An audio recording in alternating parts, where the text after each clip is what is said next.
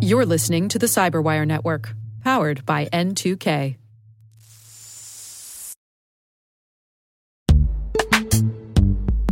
This episode is brought to you by Palo Alto Networks, the leader in cybersecurity. As AI driven attacks increase, organizations can't afford to have network security that's stuck in the past. Discover how Palo Alto Networks can help you predict what's coming and proactively secure against it with a zero trust, AI powered network security platform built to secure whatever, whenever, wherever. To learn more, visit paloaltonetworks.com slash network security platform.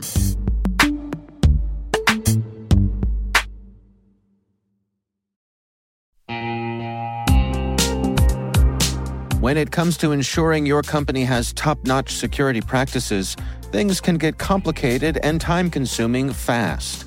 Now you can assess risk, secure the trust of your customers, and automate compliance for SOC 2, ISO 27001, HIPAA, and more with a single platform, Vanta.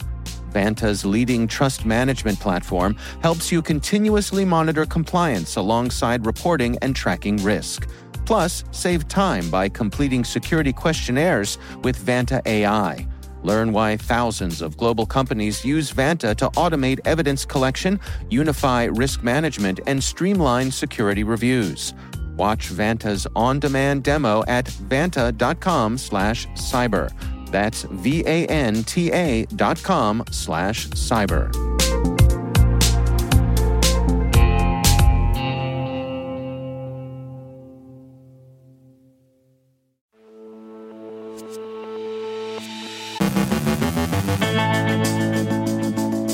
SlothfulMedia is the new RAT in town. Emotet spam counts on political commitments. ESET describes two distinct spyware campaigns in the Middle East and Eastern Europe. Hackers are paying more attention than usual to the maritime sector. Awais Rashid from the University of Bristol on privacy concerns of contact tracing apps. Our guest is Krystle Portocarrero from Juniper Networks on the continued rise of encryption and the technical and privacy challenges that come with it. And the U.S. Treasury Department cautions all that paying up in a ransomware attack might land you in sanctions hot water.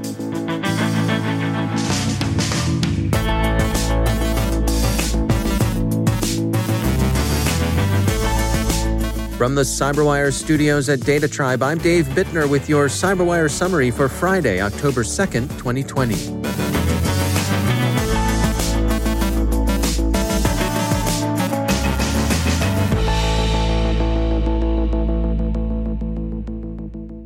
U.S. Cyber Command yesterday warned that a new implant, SlothfulMedia, a remote access Trojan, has been detected in attacks against targets in India, Kazakhstan, Kyrgyzstan, Malaysia, Russia, and Ukraine. Details are up on Cyber Command's Virus Total page. The U.S. Cybersecurity and Infrastructure Security Agency, which cooperated with Cyber Command in developing the alert, describes SlothfulMedia as an information stealer there's been no public attribution other than to say the attacks are the work of a sophisticated cyber actor. CISA and U.S. Cyber Command have in recent months been most ready to expose hacking directly by nation states.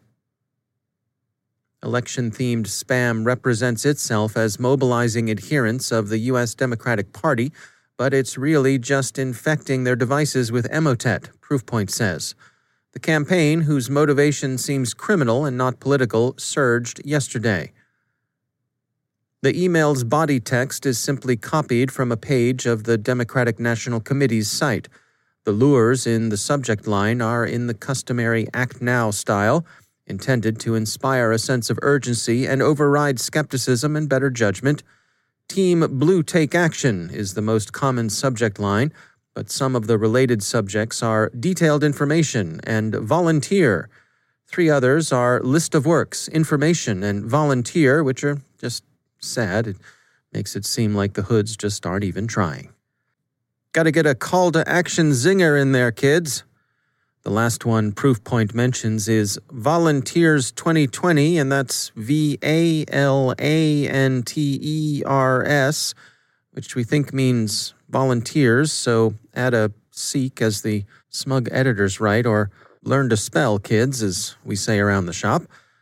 The baited attachments that carry the malicious payload have similar names. A note for international listeners who may be baffled by the idiosyncratic American political color palette. Blue in American political slang denotes the Democratic Party, that is, the left or center left.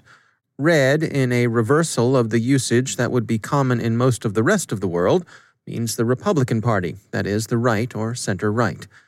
So, to be on Team Blue means, broadly speaking, to be on the progressive side of the issues, but in the case of this spam wave, while it's fishing for Democrats, they're just targets of opportunity, and the goal is traditionally criminal. The Emotet spammers are crooks of the ordinary kind.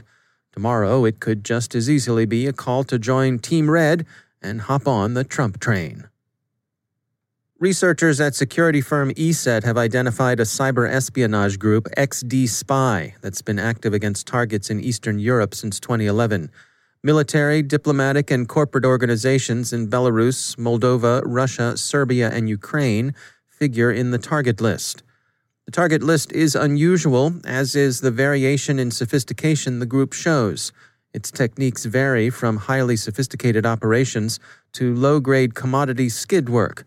ESET hasn't been able to discern any connections to other threat actors, and whoever they are, XDSpy has been in business for 11 years. ESET this week also described a new strain of Android spyware cloaked as bogus versions of legitimate services, including Android Update, Threema, and Telegram. ESET calls the group responsible APT C23.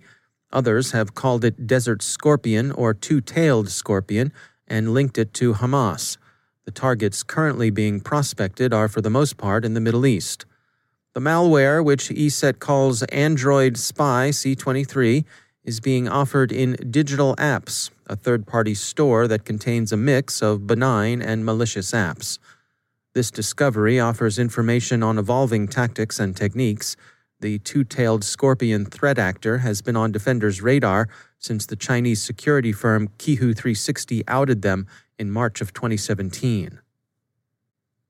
The International Maritime Organization, a UN regulatory body concerned with the shipping industry, yesterday disclosed that it had been hit with a cyber attack that significantly disrupted its IT systems. The nature of the attack isn't yet known, and it represents an administrative and business problem as opposed to a direct threat to safety of navigation. The industry publication gCaptain offers some a priori speculation that the incident may have been a hacktivist protest of the grounding of the container ship MV Wakashio off Mauritius and the attendant bunker oil spill, but this really is just speculation. The motive is as unknown as the malware. But many observers have taken note that this represents the third cyber attack against a maritime sector target over the past week. First, as the Wall Street Journal notes, the French container giant CMA CGM was hit with ransomware over the weekend. And on a smaller but still irritating scale, Maritime Executive reports that the British ferry service Red Funnel, which operates between Southampton and the Isle of Wight, had suffered a cyber attack that disrupted online ticket sales. If you wanted to buy a ticket, you just have to show up at the kiosk and hand your money over in person. And finally, if you're a ransomware victim, here's another reason to refuse to pay the extortionists. Not only are they creeps, we lapse into lawyers' technical jargon here, who shouldn't be rewarded and encouraged, but you may be placing yourself on the wrong side of the law. You could find yourself in violation of sanctions. Yesterday, the U.S. Treasury Department Office of Foreign Assets Control issued a friendly reminder that companies involved in ransomware payouts risk transgressing OFAC regulations and incurring civil penalties. The notice specifically names financial institutions, cyber insurance firms, and companies involved in digital forensics and incident response. One takeaway from the Wall Street Journal's coverage if you do pay, don't keep ransomware payments quiet. It's a bad look and it will land you in hot water. Looping in law enforcement is encouraged, and it counts as good behavior in any assessment of penalties. So, call the cops.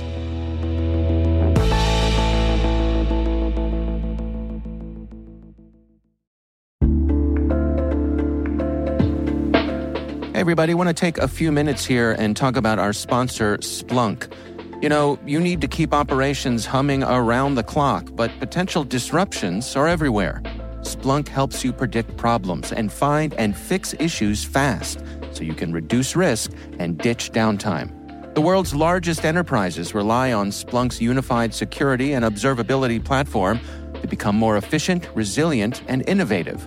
With Splunk, you can react quickly, evolve faster, and be ready for anything. Stay ahead of disruptions. Learn more at splunk.com/resilience.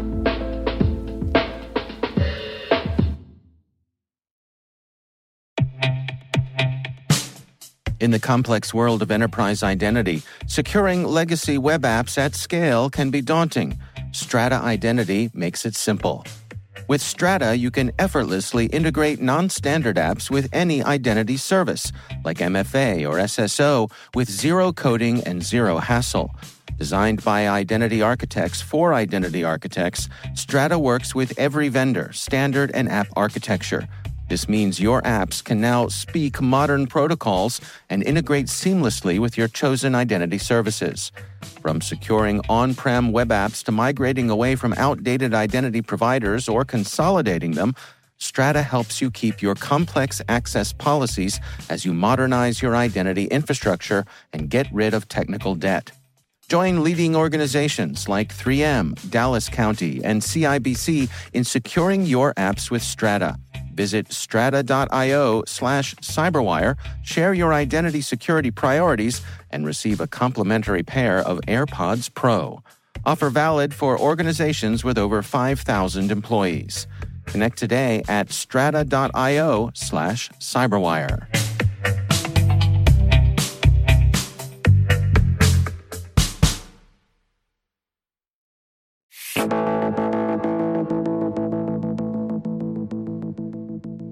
My guest today is Krystle Portocarrero, product manager for advanced threats from Juniper Networks. She joins us with insights on how the increased use of encryption presents challenges for both privacy and technical reasons. We're seeing, you know, an increase in encryption kind of across the board and anywhere from probably 70 to 90% of most internet kind of outbound connections are now being encrypted via SSL you know, and it makes a lot of sense. Most services now, you know, everybody's kind of banking online, shopping online. So most of these services are offering right encryption um, to keep those things you know protected, which makes a lot of sense. And then also you see some of the largest providers have really started you know a huge push for using encryption. So you know Google, Microsoft, uh, Facebook um, have all started encrypting all their connections with SSL as well. And so, what are some of the challenges that, that the increased use of encryption provides for folks who are securing enterprises? Well, so there's a lot of, of challenges there, right? Because most of the security tools that are available today um, all require traffic to be in the clear. So any kind of deep packet inspection, if you're talking about doing things like you know intrusion prevention, antivirus, right? All of these types of traffic inspection tools require the traffic to be in the clear, which, of course, as we start seeing more and more encrypted traffic, that becomes harder. Um, so the, the main way of dealing with it today is to proxy all those connections. And so, you know, whether you do that on a firewall, whether you do that, you know, on a separate device, um, it doesn't really matter. It's still adding a lot of overhead. Um, it's overhead not only for the device that has to proxy all these connections. So now you have, instead of one connection, it's two connections. And then there's also the overhead of managing certificates, which anybody that's ever kind of run, you know, a, a PKI, it, it's not the most exciting uh, thing to do. Right? It's just a lot to handle doing certificate revocation, um, keeping track of, you know, making sure that everything is still up to date. So there's an entire infrastructure around certificates um, that adds on, you know, quite a bit of overhead. But you know, currently that's still the best way of dealing with it. But even that is, you know, outside of the the overhead it adds, I think there's a lot more um, going on in the world now where people are starting to really question the the you know, are those always necessary? Um, and wanting, you know, kind of users expecting more privacy. You see things like GDPR in, in Europe and things like uh, C- CPPA in, in California, where we're looking at, well, at what points, you know, is it not acceptable to decrypt a user's traffic? And even if it's, you know, an enterprise traffic, you know, do you want to be decrypting, you know, if, if somebody's browsing um, you know, healthcare or their bank at work. That's you know fairly normal, typical activity. Um, should you be decrypting all of that? And so there's some privacy issues I think that it brings up, and and then how do you kind of deal with that? I see. And where do you suppose we're headed? What does the future hold for this? Well, you know, there. I think I don't think that you know going back right and trying to do deep packet inspection and really, you know, kind of break the encryption all this traffic is, is a great idea. I think kind of where we're headed with needing right users wanting more privacy is generally a really good thing, which means that we have to find a different way of dealing with it. So there are certain technologies that are um, out there like SSL inference um, that are starting to just look at the details of like the SSL handshake or the TLS handshake to figure out what's going on. You know, you can look at connection statistics and certain ways in which, you know, uh, connections might beacon out to get an idea if they are malicious or not without having to break the decryption. Well, I, I, I wanted to touch on that because it, it seems to me like I suppose there's an educational component here as well because I don't have the sense that a whole lot of users really have a, a good idea of exactly what happens in the pathway of their data. You know, what if I am at work and I'm doing something, I'm I'm logging into my doctor's office or something like that. Um, it seems to me like perhaps you know there are assumptions that people make, or uh, in either direction, that either they're going to see everything, or everything's going to be encrypted, or somewhere in between. Do you suppose that that's part of it as well? Is kind of I don't know, establishing kind of norms as to what we can and can't expect. Yeah, no, that's that's a really good point. And, and especially what we're seeing today, you know, with more and more people working from home and having to, you know, constantly be connected to a VPN, the work and home space, like that line is kind of blurring. Um, and so you're more likely to probably browse to these kind of things that you might wait till you do, you know, until you get home. Now you're doing it either way. And so I think there is kind of a shared responsibility, you know, to to inform your users of what's actually going on, what types of technologies you're using, where exceptions are being made, so they can make more informed decisions as well. That's Krystle Portocarrero from Juniper Networks. There's an extended version of our interview available on CyberWire Pro. Check it out on our website, thecyberwire.com.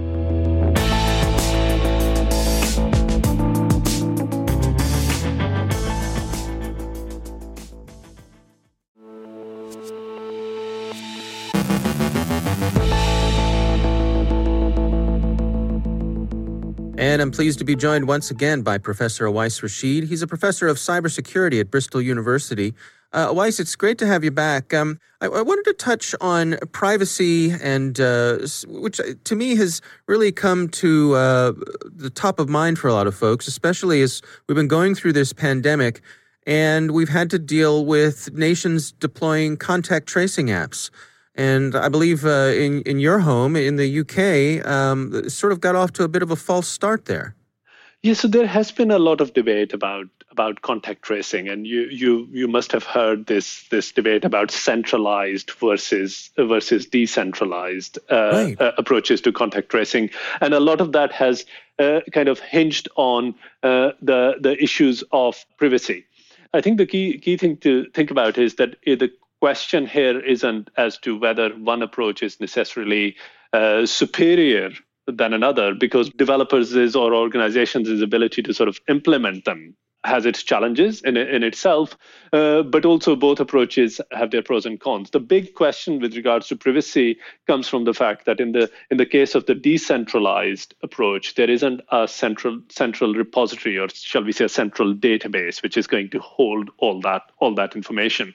And mm. and the, the the concern around the centralized approach exactly comes from that is that is not simply from the perspective of people being concerned about the confidentiality of that data. It's it's as much about the transparency, transparency and accountability of how that data may be used and who will access that data and for what purposes. And that is really what the biggest debate here has been about in the first instance. Yeah, it's been fascinating to watch as as different uh, areas around the globe have have had different approaches. Um, and I suppose a big part of it is communications of of being successful in explaining to the citizens what we're trying to do, how we're trying to do it, and uh, how how much security is a part of that. And even I suppose if there are certain sacrifices folks might have to make when it comes to privacy uh, for the greater good. Yeah, so I, I, I think the, the, uh, communication is exactly part of the part of the issue, but I, I, think part of the issue also is that there has been a lot of focus around the discussion. So over the years, privacy has become very much an issue of confidentiality. So we we talk about privacy breaches when people's personal data has been uh, you know leaked and as a result uh, something has happened but privacy is actually much more than just confidentiality and this debate about contact tracing really brings it to the fore because the question here isn't that you know, uh, it's let's take a centralized approach. People are not saying uh, necessarily that the centralized approach is bad. The concern is how that centralized database is going to be used. And how do we actually demonstrate that if it's only going to be used for contact tracing, it won't be used for any other purpose? And if it is used for any other purpose, then how do you find out that it has been used for any other purpose. So, so that that that that is really at the heart heart of this. That if you start to build centralized repositories uh, then suddenly there are there are concerns about, for example, you know, uh, surveillance and the use of that information for purposes for which it wasn't it wasn't collected. So so I think whatever approach one takes, the issue about how the data is actually used and accessed, and how do you actually communicate those aspects of the data to the people whose data is being held is as important as ensuring the confidentiality of that data. Yeah, it strikes me also that the folks who've been developing these apps and are, are trying to implement them, uh, they have a bit of an uphill climb because uh, certainly when it comes to things like social media, we've seen story after story of people's data being shared or uh, released in ways that they're not not necessarily comfortable with. Uh, yeah, absolutely, and and I think that that really therein lies really the problem because with all these kind of various breaches, and also when we are uh, in the space where you know there are uh, sort of uh, news about uh, large scale interference with democratic processes based on data from social media and uh, and so on and so forth, it generally erodes trust in, in, in, in this in this in this kind of infrastructure. And and uh, one of one of the key uh, challenges uh, that, that that is faced with any any such approach is that that cost benefit analysis is not particularly clear to someone actually contributing that data. We we have a data economy at the moment which kind of very much works on an all or nothing nothing model. You know as a user you either sign up to you, to a service you provide your data and you you know benefit from the service or you sign up to a don't sign up to a service and don't provide your data. There, there is no there is no halfway house there because you don't really have a lot of control as to how that data is subsequently used. You don't have a lot of visibility of uh, how that data is subsequently used. And can you actually say no i want it to be used for x purpose but not y purpose? And now we are back to the contact tracing if you are contributing your data to a contact tracing platform, how do you actually say, well, I only want it to be used for the very purpose of contact tracing and no other purpose? And how do you ensure that it's actually not been used for any other purpose? And that, that, that is really where, where the problem lies at the heart of it. There is, of course, quite a lot of work that has been done in the in the space of uh, what is known as privacy enhancing technologies about ways to share data without revealing information about the, uh, the, particular details about the uh, individuals to whom that data belongs. But you know, a lot more work needs to be done in that space to to make sure how do we actually share this kind of information on a massive scale, for example, in the case of a crisis or a pandemic, without actually impinging on uh, privacy and civil liberties. Yeah. All right. Well, Professor Awais Rashid, thanks for joining us.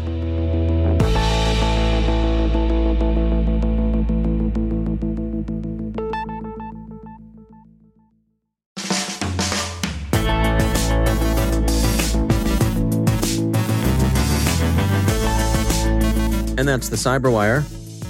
For links to all of today's stories, check out our daily briefing at thecyberwire.com. And for professionals and cybersecurity leaders who want to stay abreast of this rapidly evolving field, sign up for Cyberwire Pro. It'll save you time, keep you informed, and it's finger licking good. Listen for us on your Alexa smart speaker, too. Be sure to check out this weekend's Research Saturday and my conversation with Joakim Kennedy and Rory Gould from Anomali.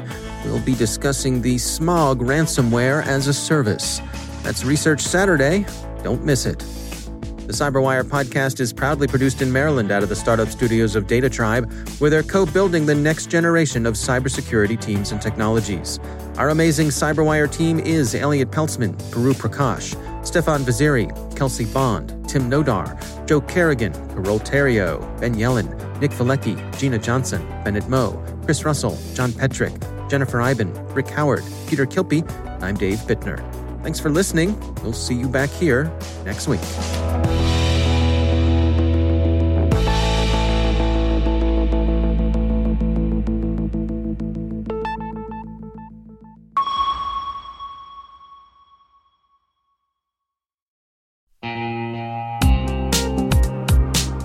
Managing the requirements for modern security programs is increasingly challenging and time consuming. Enter Vanta. Vanta gives you one place to centralize and scale your security program. Quickly assess risk, streamline security reviews, and automate compliance for ISO 27001, SOC 2, and more. You can leverage Vanta's market leading trust management platform to unify risk management and secure the trust of your customers. Plus, use Vanta AI to save time when completing security questionnaires. Cyberwire daily listeners can get $1,000 off by going to vanta.com slash cyber. That's V-A-N-T-A dot com slash cyber.